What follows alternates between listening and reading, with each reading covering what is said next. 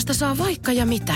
Löytyy työkalut ja tarvikkeet autoiluun, kotiin, remppaan, vapaa-aikaan ja ties mihin. Eli kaikkea tarpeellista tekijöille ja aina edulliseen hintaan. Nyt meikä mutteri lähtee ostoksille. Vai pitikö tässä vielä sanoa jotain? No, siinähän se tuli.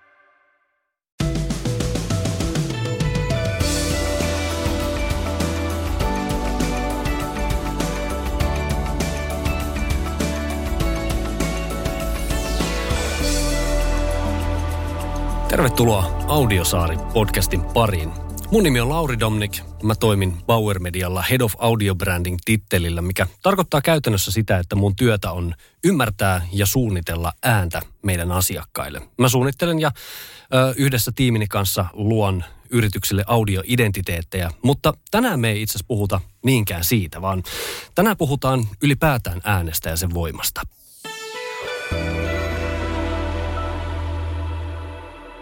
Meidän ympärillä on ihan valtavasti ääntä koko ajan. Suurin osa siitä on sellaista, johon me ei kiinnitetä oikeastaan mitään huomiota ja silti se vaikuttaa meihin ihan valtavasti. Jos mennään tähän alkuun ihan tosi perusasioiden äärelle, niin puhutaanpa hetki kuulemisesta. Sanotaan, että ihminen kuulee korvillaan, ja näinhän se onkin. Mutta kuultujen asioiden ymmärtäminen tapahtuu oikeastaan vasta meidän aivoissa. Meidän korvathan vaan välittää kaiken sen kuulun asian aivoihin. Ja me aivot kasaa tästä valtavasta palapelistä kiinnostavimmat asiat ja tuo ne meidän tietoisuuteen. Meillä asuu tuolla meidän aivoissa tämmöinen oma henkilökohtainen pieni uutistoimitus, meidän retikulaarinen aktivointijärjestelmä, joka ikään kuin suodattaa epäolennaiset asiat pois ja, ja tuo meidän tietoisuuteen ainoastaan ne tärkeimmät. Tästä syystä me kuullaan tietoisesti ainoastaan noin kolmannes kaikista meitä ympäröivistä äänistä, mutta se, että me ei kiinnitetä tiettyihin asioihin mitään huomiota, ei tarkoita sitä, etteikö ne meihin vaikuttaisi, koska meidän aivot joutuu käsittelemään jokaisen äänen, oli se kuinka merkityksellinen tai merkityksetön tahansa. Mun kanssa merkityksellisistä ja merkityksettömistä äänistä, hiljaisuudesta ja näiden vaikutuksista on keskustelemassa täällä Tom Pöysti. Moi. Moi. Saat nyt kunnian ihan itse esitellä itsesi haluamallasi tavalla. Öö, ammatilta olen koulutettu näyttelijä ja näyttelijälle tämä päivän ongelma nimeltään ääni on hyvinkin keskeinen. Mm. Voidaan sanoa, että neljän vuoden korkeakoulutus rakentuu hyvinkin pitkälle sen äänin käsittelytaitoon, sen omaksumiseen ja mitä kaikkea virheellisellä äänellä, oikealla äänellä, väärällä äänellä voidaan saada aikaan. Sen provosoiva vaikutus, sen lempeyttävä, sen kiihottava vaikutus. Ja sen takia se oli hyvin mielenkiintoista todeta, että mitä sillä pystyy tekemään nimimerkillä eritoten eh, in live jollain teatterissa. Lopetin kuitenkin näyttelemisen ja tällä hetkellä toimin Jolkinsortin vara Jeesuksena, anteeksi termi. Tarkoitan, että mä luennoin ja yritän saada ihmisiä ajattelemaan vähän positiivisemmin. Mutta tämä heti, mitä sä sanoit. Mä käännän sen niin, että mä olen vähän huolissani siitä, että se rikas olento nimeltään Homo sapiens, hänelle on kasattu kosolti erinäköisiä aisteja, joita muutamalla eläimellä on hirveän paljon paremmassa tehossa kuin mitä meillä. Mutta yhtä kaikki, meillä on nämä aistit, kuulo, näkö, tunto, haju ynnä muut, mutta ne on passivoitumassa. Mm-hmm. Me ei nimimerkillä nähdä metsää puilta, me ei kuulla pajusirkkua metelistä ynnä muuta.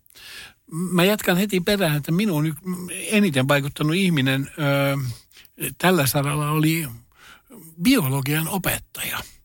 Hän oli vielä sillä aika ainutlaatuinen, että hän ei koskaan tullut tunnille kirjan kanssa. Hän tuli aina tarinan kanssa. Wow. Hän oli tarina, jossa oli salaisuus, yllätys, provokaatio, joku muu asia, joka teki, että me teini-ikään pintiöt me istuttiin hiiren hiljaa hänen tunneillaan. Tästä kun sä mainitsit korvasta, mm, siihen aikaan me oltiin hyvin velttoja lukioissa, niin me, me tiedettiin, että ylioppilaslautakunta oli vuorotellen korva tai silmä. Ja mä olin satsannut korvaa niin, että mä osaan vieläkin korvan ulkoa ja ne paskiaiset pani silmän kaksi kertaa peräkkäin, niin mä en sanonut sille. Mutta oleellinen oli, että hän opetti mulle syntyi, ja mä olen värisokea vielä, opetti linnuista, että se oleellinen asia on näe mitä näet, mutta näe se. Jos näet jonkun ohiliitävän ötökän, katso sitä – Katso, mitä se kertoo. Sitten rupeat määrittää ja kertoo. Hän vielä lohdutti ja sanoi, että sille hiirihaukalle on aivan se ja sama, vaikka kutsuisit häntä Paavo Väyryseksi. Mutta sulle itsellä on niin parempi mieli, kun sä sen näet. Ja sama koskee mun mielestäni ääniä. Kuule, mitä kuulet. Kuule, mitä kuulet, mm. mutta kuuntele. Mm. Aktivoi itseäsi. Anna e, mahdollisuus aistia jossain tutussa levyssä, kappaleessa – mitä tuolla tapahtuu? Olikohan Ringo Starr selvinpäin tuossa tai jotain muuta? Mutta se on, se on, se on itsensä aktivoimista. Tämä itse semmoinen asia, mistä mä myös puhun aika paljon, että, että kun meidän ympärillä on sitä ääntä koko ajan ihan valtavan paljon, mm. että pysähdyttäisiin välillä kuuntelemaan tietoisesti. Mm. Että et luodaan ikään kuin siitä meitä ympäröivistä äänistä semmoinen, ajatellaan sitä tämmöisenä miksauspöytänä, jossa jokainen ääni, jonka sä kuulet, on yksi kanava.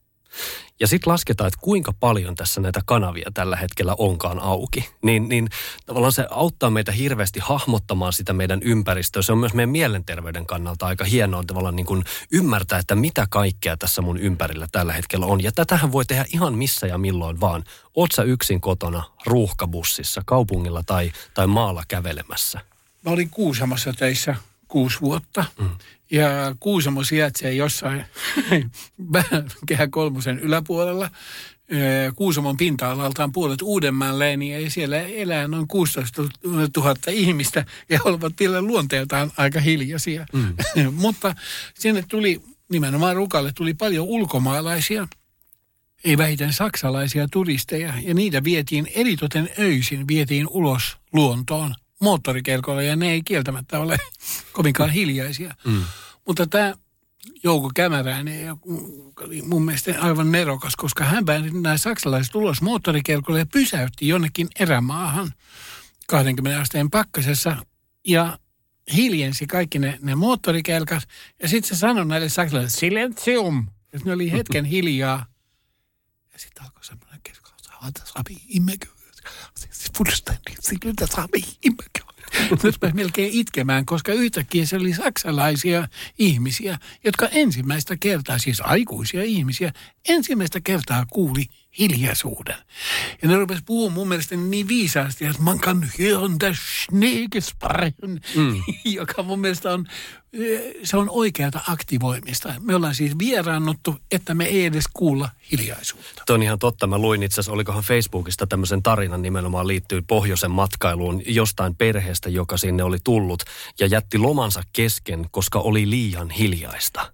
Joo. Et ei, ei, ei pystytty niin kuin käsittelemään sitä hiljaisuutta, joka siellä on. Mutta se on itse se on oikeasti aika makea. Mä, mä itse harrastan vaeltamista, mä käyn, käyn paljon pohjoisessa vaeltamassa, niin, niin se on hämmentävää välillä pysähtyä siihen, kun sä et kuule yhtään mitään. Kun ei tuule, kun ei ole lintuja siinä ympärillä, ei vesistöjä, ei mitään, niin hitto, että siellä on hiljasta. No mutta Lauri, sano, mitkä on sun lempiäänet? Mun lempiäänet liittyy hyvin pitkälti luontoon. Um, meillä on mökki Vaasan saaristossa ja sen äänimaisema ja, ja miten se muuttuu vuoden aikojen mukaan on, on mun lempi, lempiääni. Musta siinä on hienoa se, että, yes. että jos tunto- ja näköaistia ei olisi. Jos mä en tuntisi, kuinka kylmä tai lämmin ulkona on, enkä mä näkisi, miltä siellä näyttää, niin mä kuulisin tasan tarkkaan, mikä vuoden aika on menossa. Et, et kun se alkaa siitä niin kun keväästä, kun lumet sulaa, rupeaa kuulumaan se meren ääni, sitten tulee linnut hiljalleen, yksi laji kerrallaan asettuu taas sinne ää, pesimään ja, ja sitten tietysti siihen liittyy ne kaikki kumppanin haku mm. ää, äänet ja, ja sitten syntyy poikaset ja niin edelleen. Sitten tullaan keskikesään, kun, kun lintuperheet elelee siellä kaikessa rauhassa, kunnes tulee sitten syksy ja muuton aika. Ne valtavat kurkiparvet, jotka seilaa edestakaisin mantereen ja saariston välillä ennen kuin tulee sopiva pohjoistuuli, jonka mukana he sitten lähtee, lähtee takaisin etelään. Ja sitten se talven semmoinen kylmä hiljaisuus, niin, niin, se, niin kuin se kokonaisuus on, on ehdottomasti mun lempiääni. Ja se vaikuttaa sun mieleen. Ihan ehdottomasti. Että se mun mielestä sillä että kun mä oon asunut saaristossa ja ollut merellä aika paljon, niin äh, purjeveneessä, ja jos mä sanon ihan suoraan puisessa purjeveneessä, mm. äh, joskus yöllä, kun tulee semmoinen pieni yökora, eli pieni tuulen puhuri, ja se vesi rupeaa suutelee sitä puista venettä, niin se ääni, se siinä jotenkin siellä yhtäkkiä painajaiset toteaa, että nyt on väärä paikka.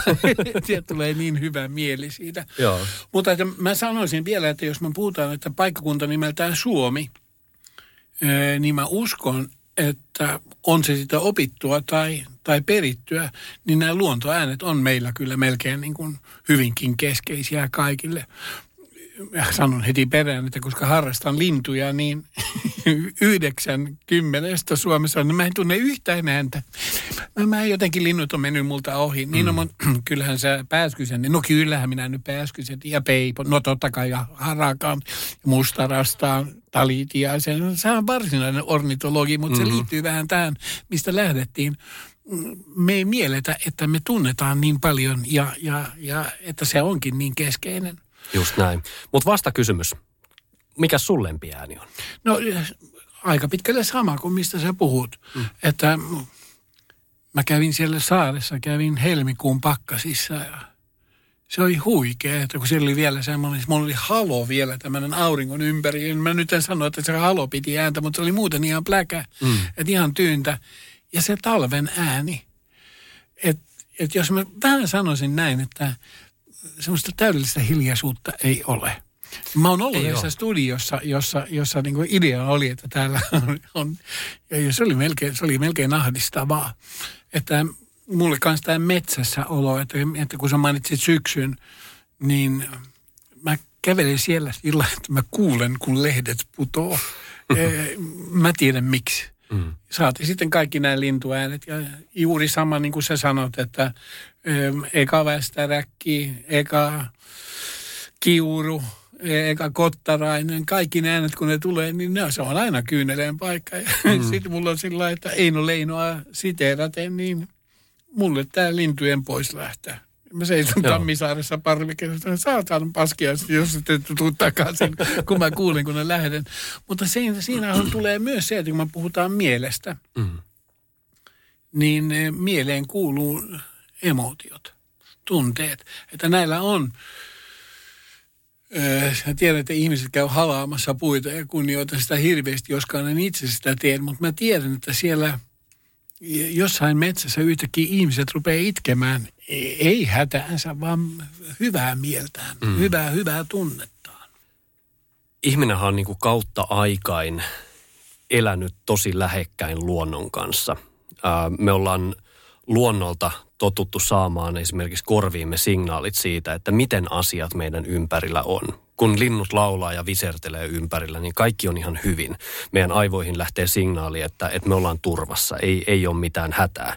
Kun linnut yllättäen lakkaa laulamasta, syttyy hälytyskellot meidänkin päässä, että nyt jotain tapahtuu meidän ympärillä. Tai, tai varoitusääni. Tai varoitusäänet nimen, mm. nimenomaan. Tai kun me kuljetaan metsässä, me ei kiinnitetä oikeastaan ehkä mitään huomiota meidän ympärillä oleviin ääniin, kunnes meidän takana polulla oksa rasahtaa, joka, joka herättää meidät välittömästi siihen. Ja, ja toi, mitä sä sanoit alussa, että me ollaan vähän vieraannuttu tavallaan siitä niin kuin, että meidän aistit ikään kuin vähän surkastuu, niin, niin mä oon rehellisyyden nimissä vähän huolissani nimenomaan siitä meidän kuuloaistista, koska teollinen vallankumous on tuonut meidän ympärille ihan valtavan paljon sellaista ääntä, jossa homo sapiens ei ole vielä tottunut elämään. Et, et jos mietitään, että et, niin me kärsitään jatkuvasta melusaasteesta. Esimerkiksi Suomessakin 40 prosenttia ihmistä, jotka asuu taajamissa tai kaupungeissa, kärsii joka päivä liiasta melusta. Niin että mitä tämä tekee meidän kuuloaistille ja, ja pystyykö, ja, ja ei varmaan pysty, niin meidän tavallaan keho ja evoluutio ikään kuin reagoimaan tähän riittävän ajoissa, koska evoluutiolla kestää 10 000 30 000 vuotta tehdä edes pieniä muutoksia tähän meidän ihmiskehoon, että miten tämä toimii. Ähm, riittääkö se, että meillä on 50 000 vuoden päästä korvaläpät, ihan niin kuin meillä on silmäluomet, jolla me pystytään sulkemaan silmämme, että meillä on läpät, jolla, jolla me pystytään sulkemaan korvamme, niin, niin en tiedä.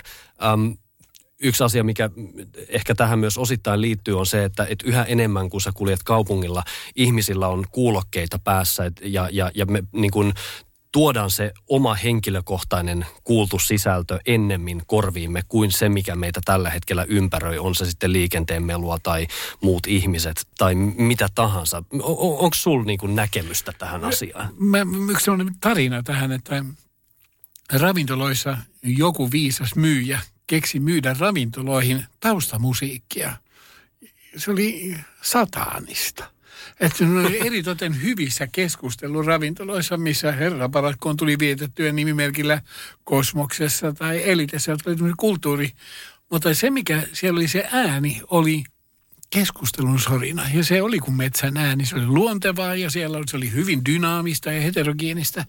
Ja siellä tapahtui sitä, että nimeltä mainitsemattomassa ravintolassa yhtäkkiä tuli tämmöinen, niin siellä oli yksi hyvinkin arvostettu taiteilija nousi ylös ja kovan äänteen, anteeksi, saanko mä nyt hetken huomioon, onko täällä kukaan, joka kaipaa tätä taustamusiikkia? Nostakaa nyt käsi ylös, että niin siellä ei kukaan nostanut. Ja sitten meni sanoa, että voitaisiko me saada tämä ääni pois, että meillä on niin kiva keskustelu. Sanoin, että ei kyllä ihmiset halua, ei kukaan täällä halua, mm. mutta se diili oli niin tiukka, että niillä oli haikka, hankala sulkea tämä taustaääni. Mä koen hyvin voimakkaasti sen saman, mitä sä sanot, että se, se hälinä, ja erityisesti jos mä sanon, että mä asun Tammisaaressa, jossa on pienempi hälinä kuin, kuin, kuin mitä Suur-Helsingin alueella. Öm, vähän liittyen mun konsultaatioon, niin mun mielestäni tämä vaatii tiettyä koulutusta, provokaatiota. Mä yritän saada ihmiset sitä niin kuin sanoin alussa, kuuntele mitä kuuntelet, mutta kuuntele, aktivoi sitä. Mm. Hae yhtä ääntä. Esimerkiksi mä tykkään hirveästi kuunnella, mun autossa on kääntyvät etupyörät ja toimivat valot.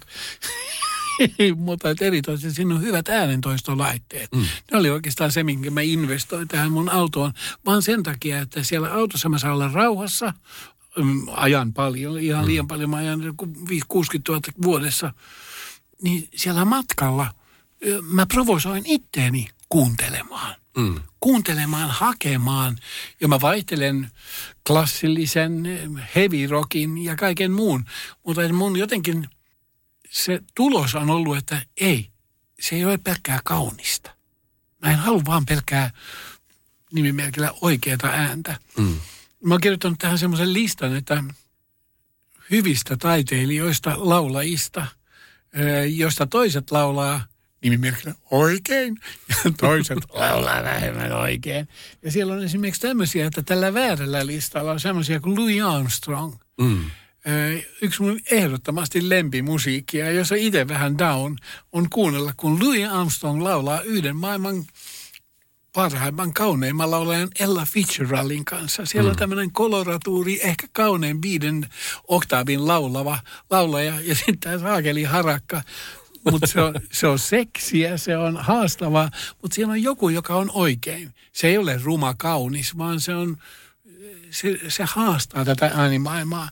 Nat King Cole on yksi taitavimpia mm. laulajia, mutta hän lauloi väärin. Hän oli vuotava äänikuuli.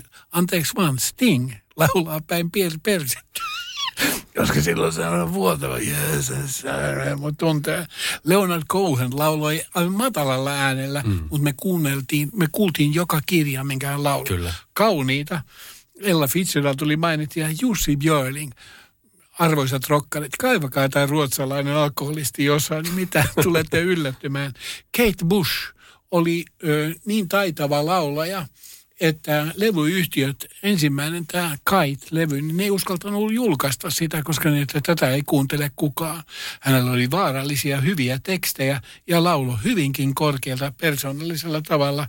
Nyt hän on klassillinen. Mm. Sitten suosittelen vielä tämmöistä kuin Cecilia Bartoli. Hän on metsäsoprano. En kuuntele klassillista tai operaa hyvinkään mieluisasti, mutta vahingossa – kuulin jossain radiossa, nyt on kova, nyt on kova akka. Mm-hmm.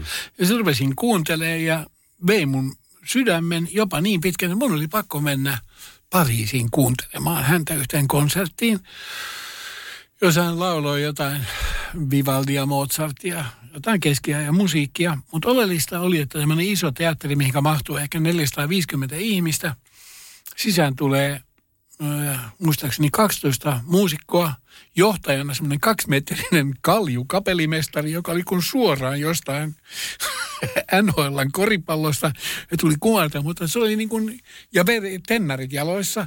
Ja ahaa, hän on ilmeisesti se johtaja, nuori, ehkä 30. Ja sitten tulee tämä maailman tähti Cecilia Bartoli, kuvan kaunis nainen kauniissa samettisessa punaisessa asussa. Ja sitten hän rupeaa laulaa ja se on niin kuin satakielet olisi kateellisia.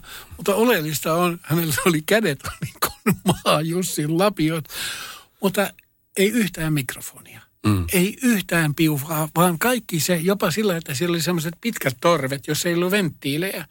Ja jos mä sanon, että ne ei ole ihan puhtaita ne äänet. Mm. Ne, ne on vähän riitasointuisia. Mutta mikä maailma? Yhtäkkiä me oltiin jossain 1400-luvun lopun maailmassa, jossa torvetkin oli kännissä, jos ymmärrät, mitä mä aion. Mutta on aika kauneita, mitä mä oon kuullut koskaan, koska se, se vaikutti siihen mm, Tompan tapaan. Sun pitää antaa itsesi kuunnella ja kuulla se. Mä luulen, että semmoiset niinku tietynlaiset ikään kuin virheet antaa myöskin paljon enemmän tarttumapintaa ehkä me samaistutaan helpommin niihin, että et, et kun toi ei olekaan täydellinen. Että et siinä, on, siinä on jotain, mistä mä voin ikään kuin ottaa kiinni tai, tai jotain. Tuo on tosi mielenkiintoinen, koska onhan se ma- maailman historia täynnä nimenomaan epätäydellisiä laulajia, jotka on saavuttaneet valtavaa suosiota. Että jolle joku olisi kenties joskus sanonut, että don't quit your day job. Et American Idol-tyyppisessä ohjelmassa tai muuta, mutta mut niin, niin niitä vaan tulee sieltä ja, ja, ja niitä rakastetaan. Kyllä.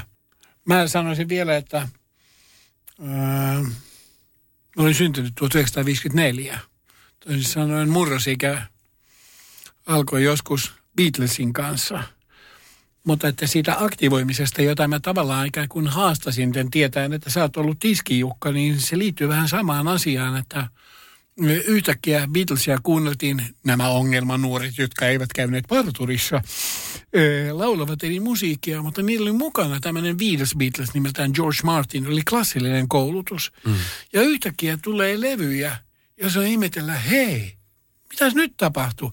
Ensimmäinen joku Strawberry Fields Forever, jonka John ilmeisesti ei ihan selvinpäin kirjoittanut, mutta koko maailma kysyy, että hei, missä mennään? Ja seuraavalla levyllä yhtäkkiä George Harrison tuo intialaisen sitran ö, mukaan ja tablan ja rupeaa soittaa sitä. Ja koko maailman nuori sanoo, että hei, toi on ovella. Intialaista musiikkia, eikä mennyt kauan, kun yhtäkkiä intialainen tämmöinen – onko se nyt sitar, se soitin, niin virtuosemmoinen Ravi Shankar kutsuu maailman kuuluisamman viulu, viulistin Yehudi Menuhinin Intiaan. Sitten ne istui jolla, jossain stadionilla ja soitti toiselleen ö, musiikkia, jotka oli aivan eri kulttuurista, mutta ne törmäs yhdellä mielenkiintoisella tavalla. Mm. Ö, mä teen paljon töitä Mato Valtosen kanssa ja me molemmat ollaan, hän on syntynyt 55. Ja hän puhuu sitä, että mikä etuoikeus, mikä lottovoitto syntyä siihen aikaan, että kasvo musiikin ja äänen kuuntelussa Beatlesin, Doorsin, Mike Oldfieldin, Pink Floydin, äh, mitä mä, mä heti unohdan jonkun, Jethro Tull, äh, Wigwam, tasavallan presidentti Suomessa, Piirpauke, mieletöntä musiikkia. Ja koko ajan olisi niin kuin näissä kaikissa yhteneväinen, mitä helvettiä ne nyt tekee. Mm. Eli että me oltiin niin kuin aktiivisia, että, että tulee jotain uutta, tulee jotain muutosta, kehitystä, uutta kysymyksen asettelua. Vähän tästä sun huolesta, entäs nyt? Mä kuulen ensimmäisen soinnun, että aha, tämä on näin.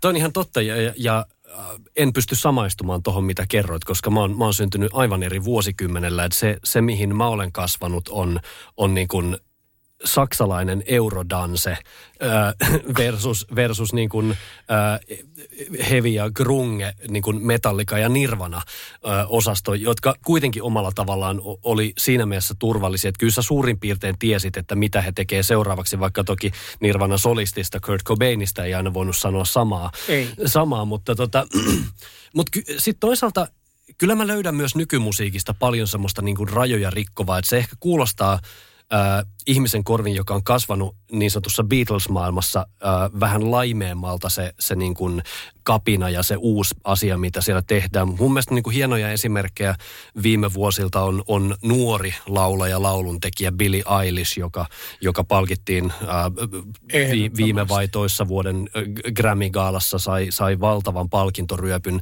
koska hän on pystynyt tuomaan jotain uutta siihen. Ja, ja siinäkin oli niin kuin hienoa se niin kuin tavallaan – ne pienet virheet ja, ja se, mikä siellä on läsnä. Että et hänen ensimmäinen levy, josta, josta nämä Grammit tuli, on tehty täysin – ää, hänen ja hänen veljensä porukoiden ää, makuuhuoneessa. Et, et, et se ei ollutkaan enää sitä, että et, et niin kuin mennään niihin maailman kalliimpiin studioihin ja tuotetaan niin kuin täydellisesti loppuun asti, vaan että se, oli, niin kuin, se, se kuulosti vähän niin kuin heidän makkarilta. Se kuulosti siltä, että kaksi nuorta ihmistä on mennyt makkariin tekemään jotain täysin omaa ja, ja, ja keksinyt, että hei kun raapasee tulitikkua tässä, niin siitä tulee makea ääni, että tuodaanpa se mukaan tähän biisiin. Ja, et, et kyllä sitä niin kuin, mä haluan niin kuin sen verran puolustaa nykynuorisoa, että kyllä sitä niin kuin tänäkin päivänä on sitä semmoista, tuodaan vähän kummallisia juttuja mukaan siihen musiikkiin. Ja jotkut menee läpi ja useimmat ei.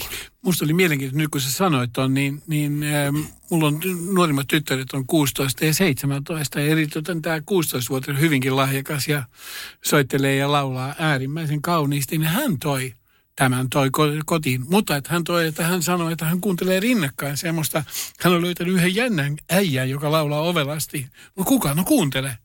Tuo on Frank Sinatra. Eikö ovella? ja silloin yhtäkkiä on että hei, missä sä meet? Mutta nyt oli kysymyksen asettelua viisasta, että yhdeltä 14-vuotiaalla tytöllä, että hän, hän särki sen passiivisen tuotannon, mikä tulee koko ajan ulos, vaan hän rupesi kysymään ovelia asioita musiikissa. Mä haluan palata pienen aasinsillan kautta siihen, kun sä puhuit siitä ravintolasta, jossa kukaan ei halunnut, että soi taustamusiikki. Um, palaan tähän niin kuin oman työni kautta, koska mun työtähän on nimenomaan suunnitella sitä, sitä musiikkia sinne ja miettiä sitä, että miltä siellä kuulostaisi. Ähm, lähden liikkeelle siitä, että, että mun oma kipinä tähän koko niin kuin äänisuunnitteluun äh, syttyi siitä, kun olin tosiaan DJnä ja, ja soitin levyjä tämmöisissä ihan perusyökerhoissa ja kiinnostuin siitä, että pystynkö mä vaikuttamaan omalla tekemisellä sillä, että miten mä soitan niitä päivän hittejä siihen, että mitä siellä baaritiskillä tapahtuu. Ja äh, kuukausien tutkimisen ja kokeilemisen jälkeen pystyin selvittämään, että sillä, miten mä rytmitän sen illan musiikin, pystytään vaikuttamaan valtavasti siihen illan myyntiin ja, ja siihen niin kuin asiakaskiertoon siellä ravintolassa ja näin edelleen. Joten mä väitän, että kun ollaan tuommoisessa tilanteessa, missä se taustamusiikki koetaan häiritseväksi, että se on silloin väärin tehty.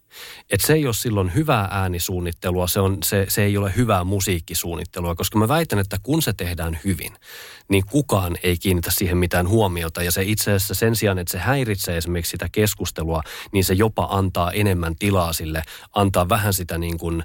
Mm, niin kuin hil, ikään kuin henkilökohtaisuutta sille, että sä saat vähän naamioitua sille myös naapuripöydän keskustelua, koska se on niin kuin hi, hirveän tilanne ikinä, että on, on tosi hiljainen ravintola, mihin sä meet sun kumppanin kanssa ja, ja on, on, on, on, on, on, vaikka pieni, pieni riitatilanne siinä päällä ja, ja pitäisi nyt selvittää tämä asia, mutta sitten siinä viereisessä pöydässä istuu toinen hiljainen pariskunta, joka, joka kuulee kaiken, niin en mä semmoiseenkaan tilanteeseen halua joutua.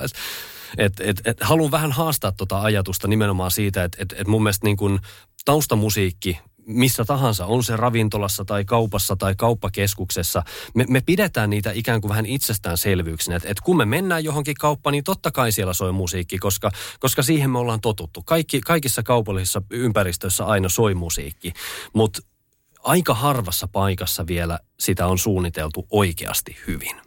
Kiitos. Mä jatkan heti tuosta.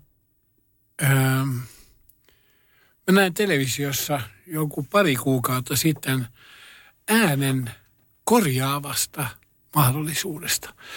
Tarina menee näin, että oli yksi amerikkalainen syöpätutkija – ja hänellä oli erinäköisiä siis syöpiä ja toisilla oli, tulos oli hyvä ja toisilla ei niin hyvä. Sitten hänellä oli yksi nainen, joka oli alta 50, oli kilpirauhas syöpä. Ja se todettiin vaan, että tälle ei oikein nyt voi mitään. Mm. Mutta hänelle on ollut edellisiä asiakkaina, oli ollut jonkinnäköisiä tiibetiläisiä, jotain ihmisiä, joilla oli joku yhteinen mystinen, oliko se niin kuin leukemia tai jotain tämmöisiä, jota hän niin kuin tutki, että miten voi niin kuin tällä, vaikka ei ole tarttuvaa. Mutta ne oli antanut lahjaksi tälle kirurgille yhden äänikulhon. Ja ne kertoo, että tämä äänikulho on heillä ollut tämmöinen pelastava astia, että kun sitä hieroo sitä reunaa, niin sieltä lähtee yksi tämmöinen hyvin kaunis ääni. Ja että he ovat käyttäneet, että jos on ongelmia, niin ne soittaa sitä ääniä ja usein ihmiset parantuu siitä. No, tarina jatkuu näin, että tämä oli kertonut tälle naiselle, että joo, että nyt on tilanne se, että, että me ei, meidän keinot vähän käy loppuun, mutta mulla on tämmöinen kulo. Että tota, voisitko sä ottaa sen kotiin ja kuuntele nyt sitä. Että nämä tiibetiläiset väittivät, että tällä on tämmöinen parantava funktio. Ja hän vei sen kotiin ja tuli parin viikon kuluttua, tuli takaisin ja todettiin, että se syövän kehitys oli pysähtynyt. Ja se oli ruvennut koteloitumaan. Ja sitten kirurgi sanoi, että voiko olla niin kuin mitä hän epäilee. Nyt tulee se tulos. Hän väittää näin, että aivot sinänsä eivät ole ne, jotka korjaavat meidän ruumiin ennäköisiä toimintoja. Siinä on eri keinoja. Siellä on lihaksia, siellä on verta, siellä on erinäköisiä aineita, jotka korjaa haavan. Eivät aivot. Aivon tehtäjä on, niin kuin sä alussa sanot, kerrata niitä aistien tuomia informaatioita, ääniä, kuvia, yllätyksiä, salamoita, hätää, jos niin haluat, ja sitten suojella meitä siltä. Mm. Nyt on vaan niin, että nämä aivotkin ressukat tarvitsee vähän lepoa. Ne tarvitsee rauhaa aina silloin tällöin. Ja nyt se tilanne, että jos ne koko ajan on ikään kuin suojelemassa siinä äänimellakassa, mikä meidän ympärillä on, niin nämä aivotkin stressaantuu. Ja silloin ne itse asiassa voi vapauttaa ruumista toimimaan niin kuin sen pitäisi. Nyt tämä äänirauta oli tehnyt niin, että tämä nainen oli hyväillyt sitä suunnilleen illalla kotona ihan ruvennut hirveästi väsyttää. Saakin jo hyvä. No joo, mä vielä vähän aikaa hieron. Ja tota, sitä totesi, että hän oli ruvennut nukkumaan hirveän paljon paremmin. Ja se tarkoitti, että aivot oli saanut lepoa. Ja nyt se ruumis oli sanonut, hei, nyt aivot ei häiritse ruvetaan hoitaa tuo kilpirauhassyöpä helvettiin täällä. Ja niin se ruumas rupesi taistelemaan sitä vastaan. Öö, mua kiehtoi tämä usko oikein tahtoa, mm. mutta että itsellä niin kuin kokemuksia, mitä äänistä on, että mä käytän suruun ääntä. Mm. Mä käytän musiikkia, mä käytän luontoa, mä käytän, mä laulan itse joskaan mä luen kiitos itse kuule, mitä laulaa, niin kuin tiedät.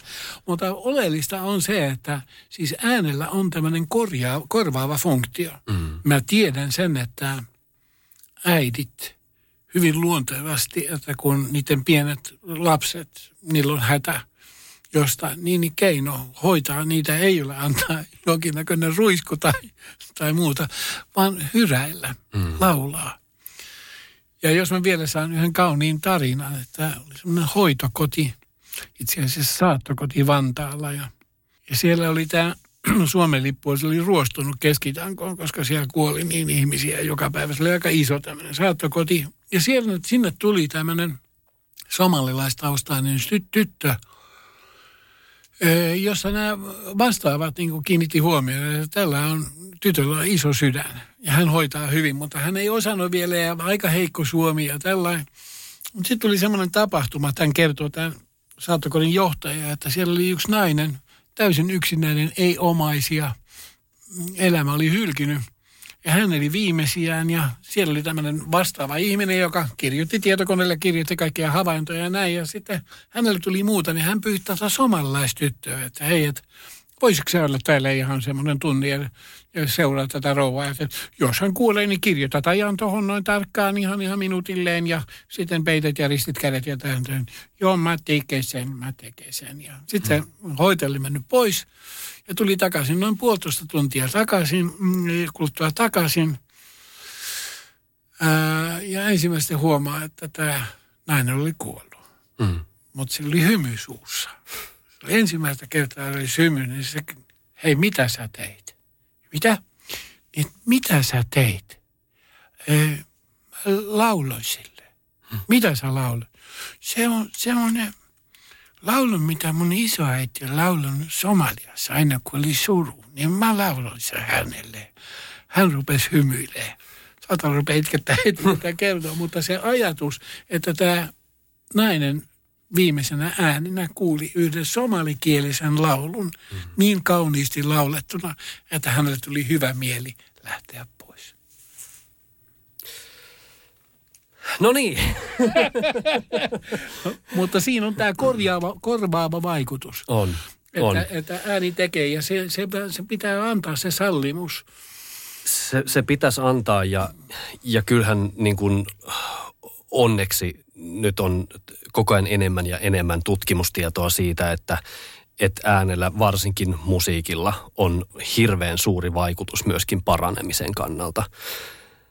Mikä myöskin tuo sitten siihen, että, että, että ne paikat, joissa, joissa meidän pitäisi parantua, eli sairaalat, hoitolaitokset, muut, muut tämmöiset, niin ne ei valitettavasti niin kuin äänen osalta anna meille tällä hetkellä kunnolla sitä mahdollisuutta. Maailman terveysjärjestö WHO suosittelee, että sairaaloissa melutaso olisi noin 35 desibeliä. Se on aika hiljainen. Todellisuudessa jos katsotaan maailman sairaaloita, melutaso on tällä hetkellä noin 75 desibeliä, missä ihmiset siellä on. Itse asiassa desibelithän toimii siten, että se ei ole kaksinkertainen, vaan se on, äh, nyt en ihan tarkkaan osaa sanoa, mutta mun desibelit menee niin, että kun kolme desibeliä tulee lisää, niin ääni on silloin kaksi kertaa voimakkaampi. Eli se on siis niin kuin kymmen tai jopa monikymmenkertaisesti kovempi se sairaalamelu kuin mitä sen pitäisi olla. Sit, sit, sitä ajatellen, että potilas voisi paremmin ja, ja niin kuin paranisi nopeammin. Tuossa meillä on kyllä niin kuin aika paljon vielä tehtävää, että et, et, toivon, että näitä tutkimuksia tulee nyt huomattavasti enemmän ja, ja myöskin Suomessa ehkä rohkeammin lähdettäisiin kokeilemaan sitä, että, että mitä kaikkea me sillä musiikilla oikeasti voitaisiin tehdä ja äänellä autta, et auttaaksemme ihmisiä paranemaan. Tänään kun tätä nauhoitetaan, on tällä hetkellä kova mielenosoitus eduskuntatalossa, jossa kulttuurityöntekijät protestoivat ja aika syystä. Kyllä.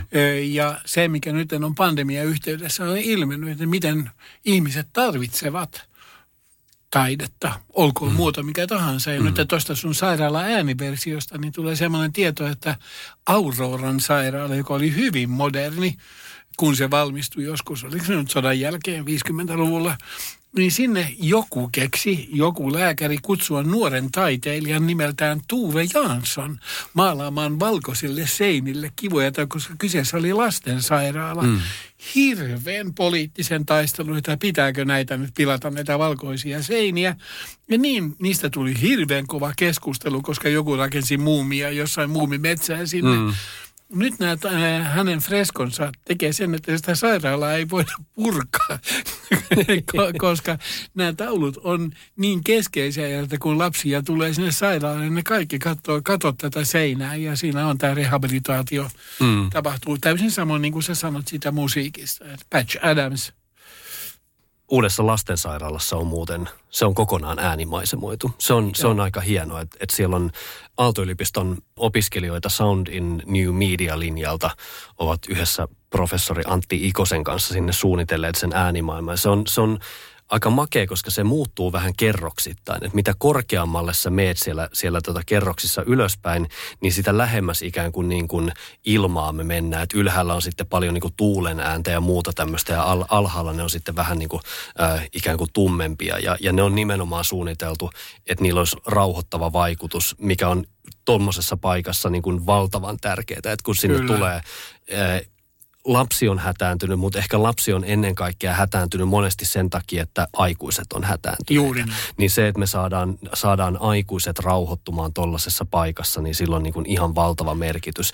Ja sitten samaan aikaan sillä hyvällä äänimaisemalla, joka on sinne tuotu, pystytään myös osittain peittämään vähän sitä ikävää ääntä, mitä, mikä tuolla on, mikä aiheuttaa stressiä ihmisille. On se joidenkin laitteiden äänet, piippaukset ja muut tämmöiset, jokainen oven aukaisu, kun sä odotat lääkärille pääsyä, jokainen oven aukaisu saa sun sydämen vähän pompahtamaan ja sykähtämään mitä nyt tapahtuu ja se, se nimien, nimien huuto siellä käytävillä ja muuta, niin mun mielestä on valtavan hienoa, että, että uuteen lastensairaalaan on jo tuotu tämä ääniajatteluosa. Siinä on kaksi, siis Helsingissä kaksi rakennusta, tämä ja sitten Oodi.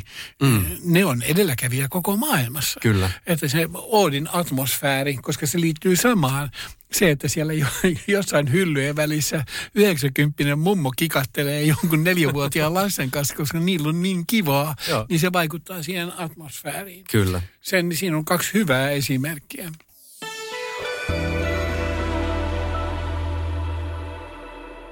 Me ollaan nyt paljon puhuttu, puhuttu tässä niinku kuulemisesta ja erilaisista äänistä, mutta ollaanko me itse asiassa puhuttu ihan kauheasti siitä kuuntelemisesta? Koska siinä on vissi ero, mitä, mitä me ei niin monesti tulla ajatelleeksi. Että, koska mä väitän, että kuuleminen on täysin passiivista. Mehän kuullaan joka tapauksessa. Silloinkin kun me nukutaan, meidän korvat on hereillä. Ne kuulee koko ajan. Ne herättää meidät, jos jotain hälyttävää ympärillä tapahtuu. Mutta mä myös väitän, että me ihmiset ollaan vähän menetetty kuuntelemisen taito. Ehdottomasti. Siinäkin vähän sanoo taas vanhan miehen 50-luvulla, että keskustelu oli toista kategoriaa joskus aikaisemmin. Koska keskustelu oli, että me niin kuin keskustelu kuuluu, me vaihdamme mielipiteitä, me imemme toisistamme virikkeitä, me luemme samalla kun toinen puhuu, me luemme ja me kuuntelemme silmillä hmm. ja muulla. Ja se taito on katoamassa. Mä muistan vielä, että mitä näyttelemiseen tulee – siinä on tämmöinen kaunis lause. Olet niin hyvä näyttelijä kuin mitä sinun vastanäyttelijä sallii sinun olevan. Tämä liittyy eritoten tähän, että mulla on ollut suuri ilo näytellä näyttelijä Heikki Kinnusen kanssa, mm-hmm. joka on mieletön kuuntelija.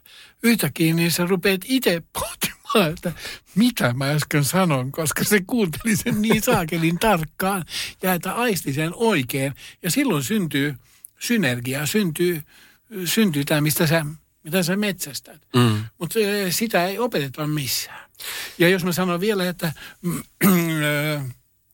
mulla itsellä on siinä kuusi lasta, joka on suluissa hyvä alku. Mutta että se, mitä mä oon pitänyt tästä kuuntelemisesta hyvin keskeisenä, että me ollaan pidetty illallisia, voidaan sanoa joka päivä. Mm. Ja sen illallisen, se mitä syödään, on tavallaan toisarvoinen, mutta se, että se on kuuntelemisen foorumi. Se on, se on just sitä, mitä sä sanot. Me keskustellaan ja siellä voi, nuoret lapset voi kes- kuunnella sitä, mitä vanhemmat puhuu tai jopa riitelee tai ovat eri mieltä. Mm. Ja ne, ne inhaloi, ahaa, ja toi vastasi tollaan. Mitäköhän, mitä tapahtuu nyt? Ja ne seuraa sitä.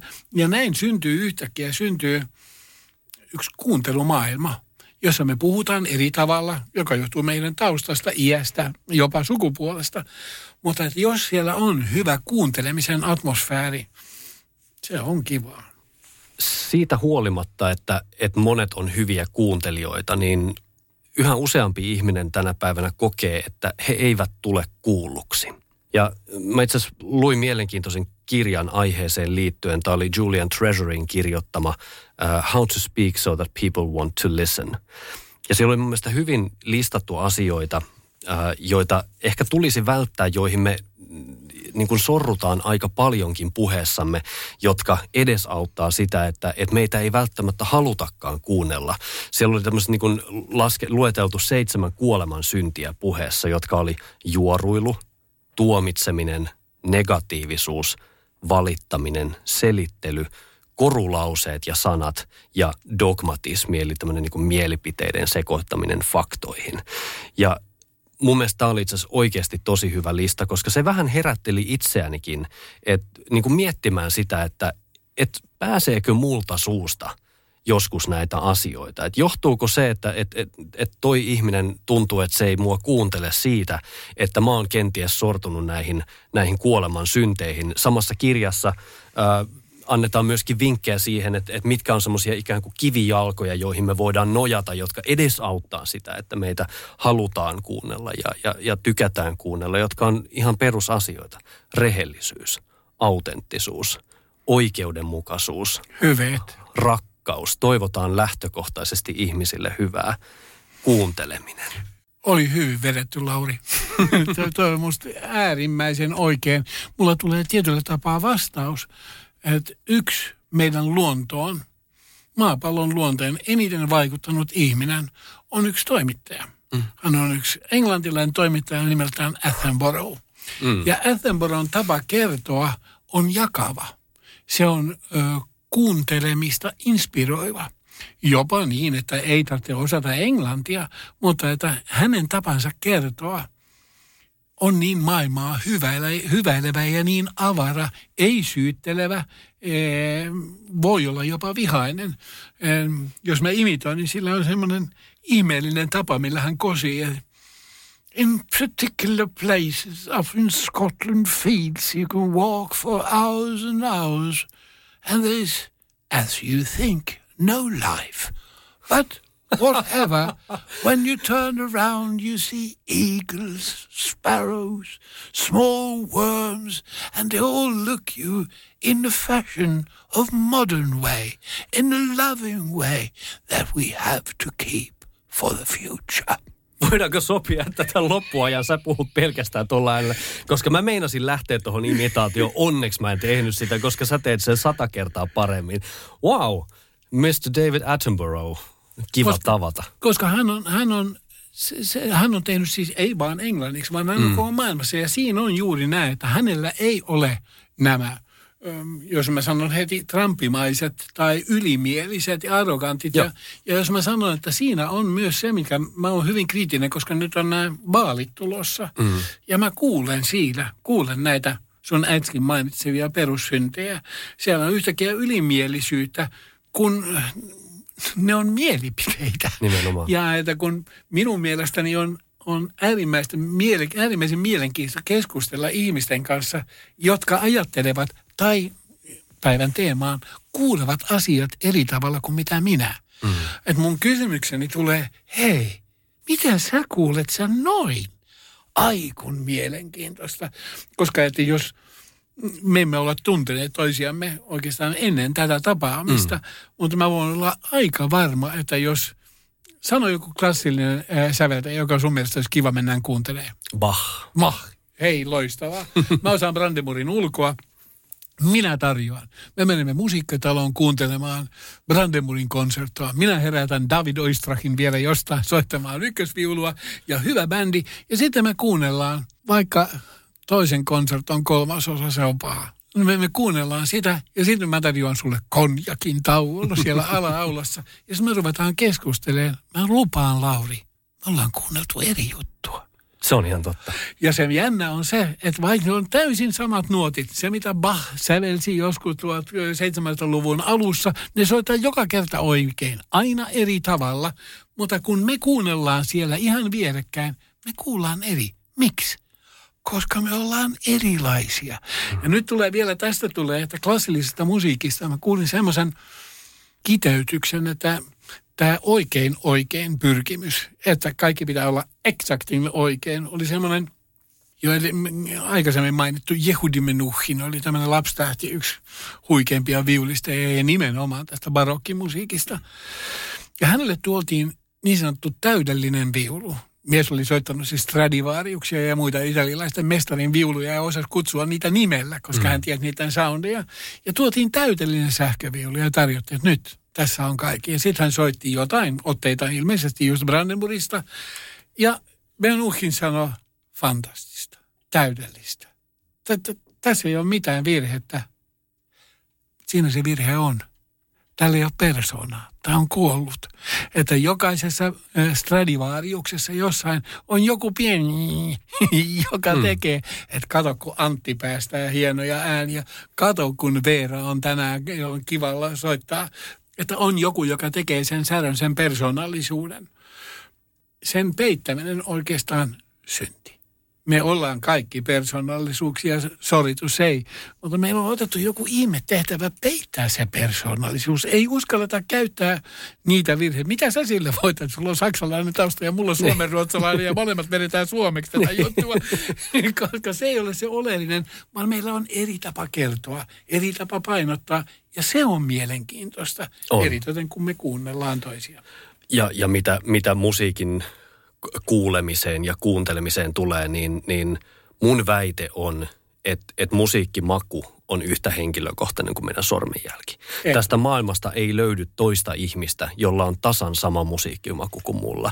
Me voidaan tykätä isossa kuvassa molemmat tietyn genren musiikista, mutta jo pelkästään sen yhden genren sisältä me voidaan olla eri mieltä siitä, että, että mikä nyt on hyvä ja mikä ei ole hyvä. Ja, ja sitten sit todennäköisesti molemmilla on joku niin kuin pieni perversio johonkin artistiin tai, tai musiikkityyliin, joka, joka sitten niin naurattaa tai oksettaa sitä toista, että kuinka helvetti sä voit tommosta kuulla kuunnella. Minusta on hyvä vaan heijastaa tuosta, jatkan jopa näin, että se biisi, mitä sinä kuuntelit 77, ja nyt kaivat sen levyn esiin ja kuuntelit sen 2021, ei se näin mennyt, vaikka se on se sama levy, koska sinä olet muuttunut, mm. sinun korvasi on muuttunut, sinun aistimiskyky on.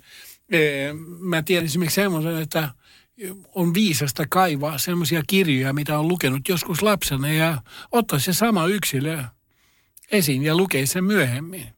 Se on eri kirja.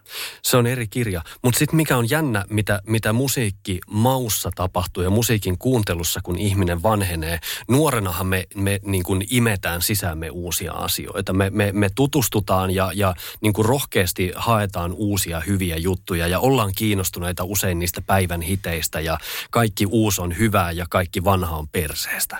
Mutta mut, mut sitten meille tapahtuu jossakin vaiheessa semmoinen niin pieni kääntyminen tässä asiassa, jossa me ikään kuin ollaankin yhtäkkiä sitä mieltä, että nämä uudet jutut ei olekaan niin hyviä. Ja tämä tapahtuu lähes jokaiselle ihmiselle. Että tiettyyn ikään kuin me tullaan, joka on siinä noin 30 tienoilla, niin me palaammekin takaisin sen musiikin pariin, mitä me kuunneltiin silloin, kun me oltiin nuoria. Ja tämä on hauska huomata niin kuin myöskin omalla kohdalla. Että et kyllä mä, niin kuin mä teen koko ajan ihmiskokeita itse itselleni ja miten mä erilaisiin asioihin reagoin. Ja huomasin, että mä oon ihan tätä samaa tehnyt. Että ehkä mun yksi kuunnelluimpia Spotify-soittolistoja on tällä hetkellä ne bändit, ne artistit, joita mä kuuntelin silloin, kun mä olin 15-vuotias. Diagnoosina tuon taustalla on korona huomattavasti vaarallisempi tauti ja sen taudin nimi on katkeruus. Katkeruus on ihmeellinen olomuoto, joka on aina tappava. Ja mikä vielä julmempaa, se on tarttuma. Suomeksi sanotaan hyvin viisaasti, yksi mätä omena pilaa hyvän hillon. Ja mitä katkeruudesta tulee, ja eritoten vanhuksia seuranneena, yhtäkkiä yksi orastava katkeruus rupeaa vetää muita mukanaan. Älä mm. sinä nyt innostu. Kuule, sinä olet jo krematorion jonossa, että tiedä ynnä muuta. Pätee myös työelämässä. Kyllä, kaikessa. Kaikessa. Kaikessa. Mm. Ja tota, se on mun mielestäni iso vihollinen. Siihen ei löydy rokotetta, mutta siihen mm. löytyy, mehän ajaudutaan kohti loppua, siihen löytyy lääkkeeksi äänet. Mm. Opettele ääniä. Rohkenen tässä suoraan sanoa, ääniä löytyy, lintuja ääniä. Opi, kuuntele. Sieltä löytyy semmoinen kuin Otavan lintuäänet. Sieltä löytyy kaikki meidän peruslinnut. Ne löytyy sieltä aakkosjärjestyksessä. Jos kuulet, mene etsimään ja kuule. Minä kuulin tänään käympi ja sitten huomaat, että sä oot, mä varoitan vaan, siihen jää koukkuun. Yhtäkkiä rupeaa hakemaan lisää ja lisää, jos sallii itselle sen oppimisen saran. Se koskee, mä oon oppinut vi, viime kesänä ää, puutarhanhoidon. Mä olen aivan haltioista ruusuista Heidi Klum on mun uusi tyttöystävä, ei vaiska. Mutta se asia voi oppia uusia, koska se stimuloi, se, se haastaa. Mä haluan lintujen lauluihin liittyen antaa yhden kuuntelusuosituksen. Voi olla vaikea löytää, mutta vuonna 1987 julkaisi puolalainen Peter Sökke tämmöisen The Unknown Music of Birds nimisen albumin, jossa oli siis hidastettua linnunlaulua. Ja se on käsittämätöntä kuunneltavaa, että kun, kun sitä linnun laulua hidastetaan ei siis kaksi kertaa tai neljä kertaa, vaan lukuisia kertoja. Että mitä kaikkea yhteen pieneen sirkutukseen oikeasti piiloutuu. Että se melodia, millä, linnut kommunikoi, niin se, se on niin kuin käsittämättömän hienoa kuunneltavaa. Ja vasta niin kuin tämän kyseisen albumin raitoja kuunnellessa mä oikeasti tajusin, että, että miten mestarillisesti linnut tosiaan käyttääkin niitä, niitä ääniä. Mä haluaisin ihan lyhyesti vielä puhua myöskin hiljaisuudesta, koska niin kuin sä sanoit tuossa alkupuolella, täydellistä hiljaisuutta ei ole edes olemassa. Joo. Amerikoista löytyy, löytyy tämmöinen niin kuin maailman hiljaisin tila. makso muutama miljoona. makso, makso aivan järkyttävästi ja kun ihmisiä viedään sinne sisään, niin siellä ei niin kuin keskimäärin siellä ei montaa minuuttia kestetä ei. olla, koska siellä on niin hiljasta, että tietyn ajan kuluttua sä rupeat kuulemaan sun oman veren kohinan sun, sun, sun äh, sisällä ja, ja, ja näin. Kun täydellistä hiljaisuutta ei ole olemassa, niin, niin mä haluaisin rohkaista kuitenkin hakeutuvaan hiljaisuuteen. Et, et niin kuin mä itse sanoin tuossa jossain välissä, meidän korvat on hereillä 24 tuntia vuorokaudessa. Meidän korvat tekee ihan jatkuvasti töitä. Jopa silloin, kun me nukutaan, niin, niin meidän korvat tekee töitä. Niin antakaa korville välillä myöskin vähän lepoa ja, ja sitä kautta myöskin aivoille. Jos mahdollista, niin, niin pari minuuttia päivässä riittää peiton alle tyynyt korville ja, ja ollaan niin kuin mahdollisimman hiljaisessa paikassa. Toinen, mihin hiljaisuutta toivoisin käytettävän paljon enemmän, on itse asiassa puhe. Koska hiljaisuus on ihan valtava tehokeino. Et, et me monesti kuvitellaan, että mitä enemmän ja mitä kovempaa me puhutaan, niin sitä paremmin meidän viesti menee läpi. Että jumalauta, jos mä rupean nyt tässä huutamaan sulle, niin todennäköisesti sä ymmärrät mua paremmin. Mutta jos mä oonkin hetken vaan hiljaa, annan ajatuksen ihan vähän aikaa upota sulle, niin silloin on todennäköisesti aika paljon isompi vaikutus kuin sillä, että mä rupean huutamaan. Tuo on niin totta. Taas tulee tästä kun vaalipaneeleista. Me, me, me, puhutaan päälle eikä kuunnella edellistä vastausta. Amerikassa on yksi nainen, joka, en muista nimeä, mutta se pääsi kongressiin vaan sen takia, että se oli hiljaa. Vähän liioitellusti. Mutta siellä oli joku teki kysymyksen ja sitten hän rupesi, tämä nainen rupesi, äh, äh, so do you want me to repeat the question? No. It was a good one. I don't know the answer. Vastaus tähän. Joo. Ja sillä se päätyi yhtäkkiä, koska siellä oli yhtäkkiä joku, joka uskalsi ton miettiä sitä, mikä se kysymys oli.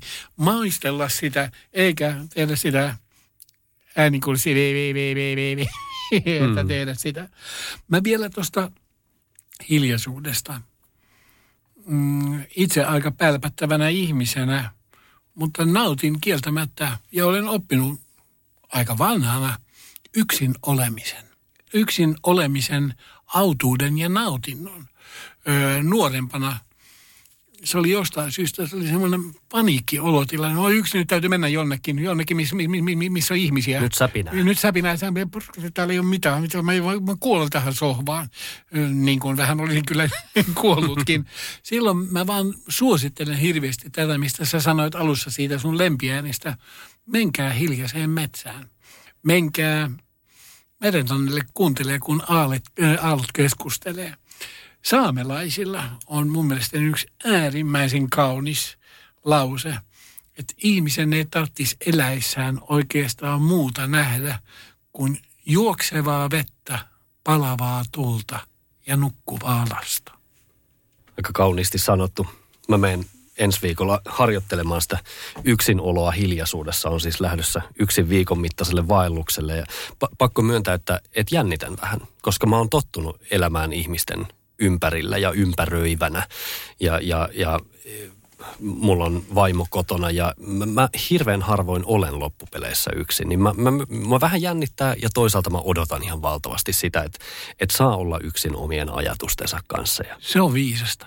Sitten sit tulee varmasti hyvä, hyvä reissu? Mulla oli kokemus oli semmoinen, että tuosta samasta mä olin nuori orastava taiteilija ja Tom Pöysti ärsytti Tom Pöysti aika suunnattomasti. Ja isällä oli purjeväne ja mä pyysin sen lainaksi semmoiselle viikon yksin purjehdusreissulle. Ja vähän sama kuin mitä sä, että se jännitti. Ei niinkään teknillisesti, vaan sen yksinolo – Mä läksin tuosta Lautasaaren rannasta ja lähdin purjehtimaan kohti Jurmoa. Ja mä lupaan sulle, että vasta kaksi tuntia purjehtinut ja olin yksin veneessä. Mutta joku ihminen ärsytti. että minkä takia tämän näköinen voileipä ja miksi kahvi maistuu niin paskalle ja kaikkea.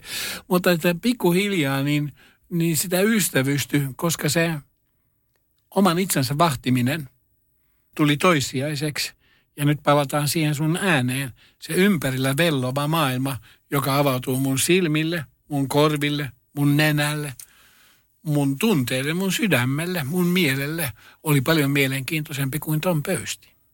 Se on yksinäisyydessä, se on, se on hyvä taistelu sitä vastaan.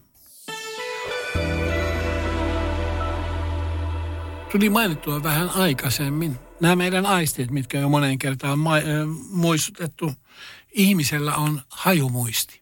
Mm. me saatetaan yhtäkkiä, että esimerkiksi mun isoäiti käytti tämmöistä hajuvettä 4711 aika kuuluisa semmoinen hajuvesi. Ja aina silloin tällöin, jos mä käyn jossain vanhan kodissa tai jossain tämmöisessä, niin se tuoksu tulee vastaan. Ja mä rupean heti, että hei, missä isoäiti? Saati sitten ihmisten ominaistuoksuja, että mun oli hirveän hyvä koululuokka, jonka kanssa me tavataan aina muutaman vuoden välein. Ja mä melkein niin kuin, jo tullessa niin kuin tunnen, aa se on täällä, koska sen ihmisen ominaistuoksu on, mutta se sama koskee ääniä. Kyllä. Että meillä on rekisterissä itse asiassa jossain aivoissa on mieletön määrä ihmisten ääniä, öö, esimerkiksi niin, että joskus kun vaimo katsoo televisiota mä yritän mukaan nukkua, niin sitten mä kuulen, ai tuo näyttelijä tuolla, koska se ääni on rekisteröinyt jostain aikaisemmasta. Tää, tähän löytyy itse asiassa ihan, ihan täysin looginen selitys nimenomaan meidän aivoista, siis meidän limpisestä järjestelmästä, joka, joka on siis hyvin syvällä meidän aivoissa ää, monesta pienestä palasesta koostuva järjestelmä. Ää, kutsutaan myös meidän tunne- ja muistikeskukseksi. Ja, ja nyt kun me kuullaan ääniä, varsinkin kun me kuunnellaan musiikkia, niin joka ikinen pieni osa meidän limpisestä järjestelmästä on aktiivisena, tekee töitä. Tätä samaa efektiä ei tapahdu minkään muun aistin kohdalla kuin kuulo- ja hajuaistin kohdalla, mikä, mikä suoraan tarkoittaa sitä, että nämä kaksi aistia on kaikista parhaimmat, niin kuin nopeimmat, suorimmat väylät nimenomaan meidän tunteisiin ja meidän muistiin. Ja, ja näistä aisteista me rakennetaan semmoisia tunnemuistoja itsellemme, ja näillä tunnemuistoilla taas on niin kuin valtava vaikutus koko meidän toiminnan kannalta, koska riippuen siitä, mitä tutkimusta me uskotaan, niin ihminen tekee yhden vuorokauden aikana 50 000 80 000 tuhatta päätöstä. Ja, ja me ei olla millään tavalla tietoisia siitä, että, että me tehdään näin paljon päätöksiä. Noin 95 prosenttia näistä päätöksistä tutkimusten mukaan tehdään autopilotilla. Eli, eli niin kuin täysin, me tehdään koko ajan päätöksiä ilman, että me ollaan tietoisia siitä, että me tehdään päätöksiä. Miksi me pystytään siihen? Kuinka ihminen hitto vieköön voi toimia näin niin kuin autopilotilla, kun minä ajattelen, että, että mähän olen täysin, mä niin kuin päätän itse kaikesta, mitä mä teen ja mä olen koko ajan vastuussa siitä, mitä mä teen ja kaikki on harkittua, niin ei helvetissä ole. Vaan, vaan se on nimenomaan ne meidän tunnemuistot, jotka tonne on rakentuneet. Kun me ollaan siinä päätöksenteon hetken äärellä, me palataan tiedostamattamme ajassa taaksepäin siihen hetkeen, kun me ollaan viimeksi tekemisissä tämän ihmisen, tämän yrityksen, tämän vastaavanlaisen tilanteen kanssa.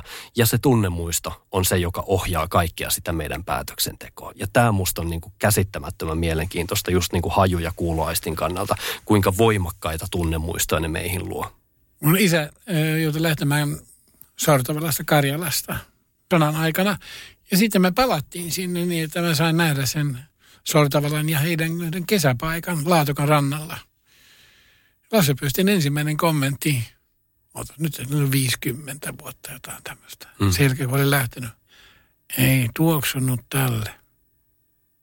Se oli musta aika hurja, että se tuli. Mutta mulla tuli tuosta vielä mieleen, nyt kun sä sanot. Mm. Öm, ymmärtäkää oikein, jos mä käytän sanaa provosaatio, ö, provokaatio, koska mä provosoin itteeni tekemään tiettyjä asioita paremmin. Mä, se stimuloi mua, mä, mä haastan itteeni.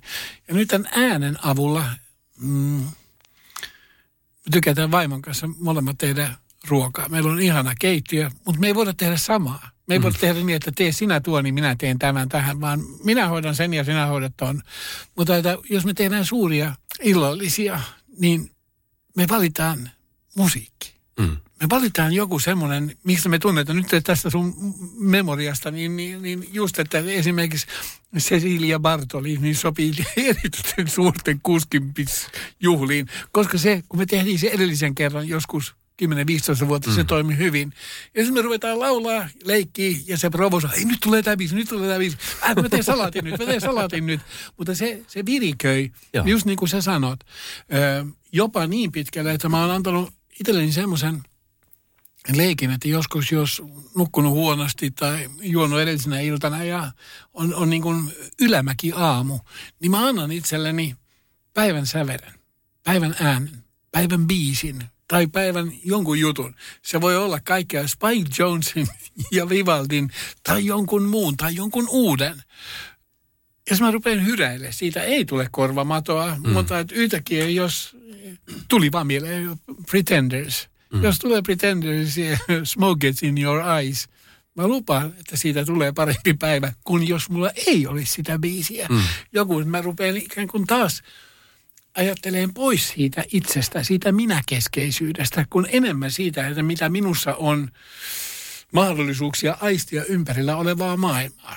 Se on mikä mua tällä hetkellä, mitä mä yritän hirveästi puhua, että näe mitä näet, kuule mitä kuulet, aisti mitä aistit, mutta tee se, anna itsellesi mahdollisuus. There's a wonderful world around. Mä haluan antaa viimeiset sanat tästä jaksosta sulle, mutta ennen kuin mä päästän sua siihen, niin, niin mä haluan antaa ihmisille, jotka tämän on jaksaneet tänne asti kuunnella jotain itselleen mukaan, mukaan oikeastaan niin kuin neljä pientä asiaa, tosi pientä asiaa. Kuunnelkaa tietoisesti. Se, mitä mä tuossa alussa puhuin siitä, siitä että, että ajatellaan ikään kuin miksauspöytämaisesti, että, että luodaan jokaisesta ympärillä olevasta äänestä se oma kanava. Keskitytään hetken aikaa siihen, mitä kaikkea mä oikeastaan kuulen tällä hetkellä. Sillä on hirveän parantava vaikutus. Toinen on se, että, että kalibroi sun korvat välillä. Se, mitä mä sanoin siitä, siitä hiljaisuudesta, että annetaan yes. korville hetki hiljaisuutta päivässä. Ihan minuutti kaksi riittää siihen. Aikuisille ihmisille tätä on usein turha sanoa, mutta, mutta sanon silti, suojatkaa kuulonne. Meillä on tasan yksi kuuloaisti ja, ja kun se menee, niin, niin sitä ei saa takaisin. Totta kai on olemassa kuulolaitteita ja, ja, ja muita keinoja siihen, että, että pystytään ikään kuin keinotekoisesti saamaan, saamaan sitä kuuloaistia takaisin. Mutta on täysin okei, jos kaupungilla on joku kova ääni, katupora tai mikä tahansa muu, niin peittää korvat. Joo. Se saattaa jonkun mielestä näyttää dorkalta. Joku nuori saattaa nauraa sulle, että et tossa toi, toi, toi vanhus nyt kävelee sormet korvissa, mutta suojatkaa kuulonne. Ja, ja sitten ehkä neljäs, kun, kun Suomessa myydään tällä hetkellä ja, ja oikeastaan joka vuosi enemmän ja enemmän kuulokkeita me kuljetaan kaupungilla kuulokkeet päässä, me käytetään niitä kotona. Tämä etätyö on vaikuttanut siihen valtavasti, että kuulokkeita käytetään enemmän ja enemmän. Viime vuonna Suomessa myytiin 2,3 miljoonaa kuulokeparia.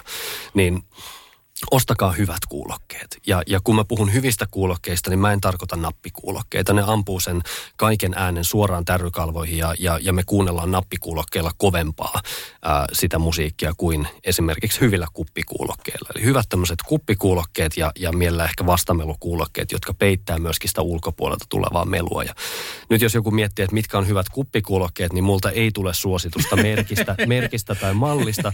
Mutta mä sanon semmoisen, että jos sä kävelet nyt tuonne giganttiin tai verkkokauppaan tai, tai poverin sisään ja, ja katsot ne kalleimmat kuppikuulokkeet sieltä hyllystä, joihin sulla tällä hetkellä olisi varaa, niin älä osta niitä. Lähde pois sieltä kaupasta, palaa kotiin, säästä kuukaus pari, mene uudestaan sinne kauppaan ja osta sitten ne kalleimmat, joihin sulla varaa, niin ne on ne hyvät kuulokkeet. Viisasta. Ää, mun neuvoni on, kuuntele, inhaloi – ja matki kuulemaas. Työnnä se ulos. Tee itsestä semmoinen bumerangi. Öö, ei mun tarvitse edes ottaa alkoholia. Mä juttelen mustarastaan kanssa. Eritoten keväällä. Se ei edes suutu. Se, aha, tommonen idiootti tuli.